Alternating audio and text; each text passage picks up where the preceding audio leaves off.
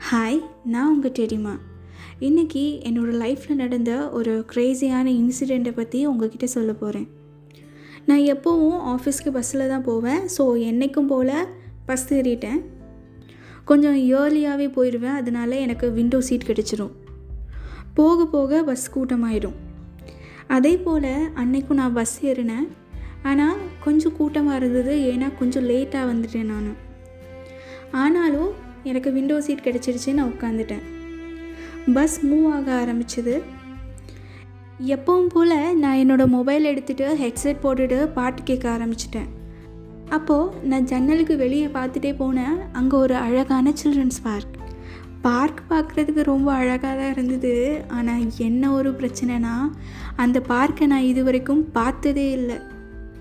So எனக்கு லைட்டாக பயம் ஆயிடுச்சு எங்கடா நம்ம போயிட்டுருக்கோம்? இது வரைக்கும் நம்ம இந்த ரூட்டில் போனதே இல்லையே அப்படின்னு சொல்லிட்டு. இப்போ நான் டிக்கெட் எடுக்கணும். கண்டக்டர் வந்ததும் நான் போக வேண்டிய பிளேஸை சொல்லி டிக்கெட் கேட்டேன். ஆனால் அவர் ஆ எந்த இடமா? அப்படின்னு சொல்லிட்டு திரும்பவும் கேட்டார். ஏற்கனவே பயந்துட்டு இருந்தேனா இன்னும் பயந்துட்டேன். திரும்பவும் நான் என்னோடய பிளேஸ் சொல்லி டிக்கெட் கேட்டேன். அவர் டிக்கெட் தந்துட்டார். அப்புறம் நான் நினச்சேன் ஒருவேளை வேறு ரூட் வழியாக போது போல இருக்கு. ஏதோ சுற்று பஸ்ஸில் ஏறிட்டோம் அப்படின்னு சொல்லிட்டு. அப்புறம் கொஞ்சம் கொஞ்சமாக கூட்டம் குறைய ஆரம்பிச்சது பஸ்ஸில் அப்புறம் நான் தற்செயலாக திரும்பி பார்த்தேன் பஸ்ஸோட இன்னொரு பக்கத்தை. அப்போ தான் தெரிஞ்சது அது எப்போவும் நான் போகிற ரூட் தான்.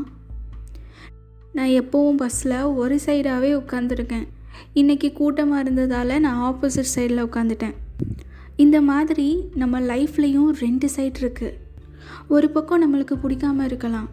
நம்மளை பயமுறுத்துறதா ரொம்ப மெக்கானிக்கலாக நம்மளோட வார்த்தைகளுக்கு மதிப்பு கொடுக்காத மனிதர்கள் அங்கே இருக்கலாம்.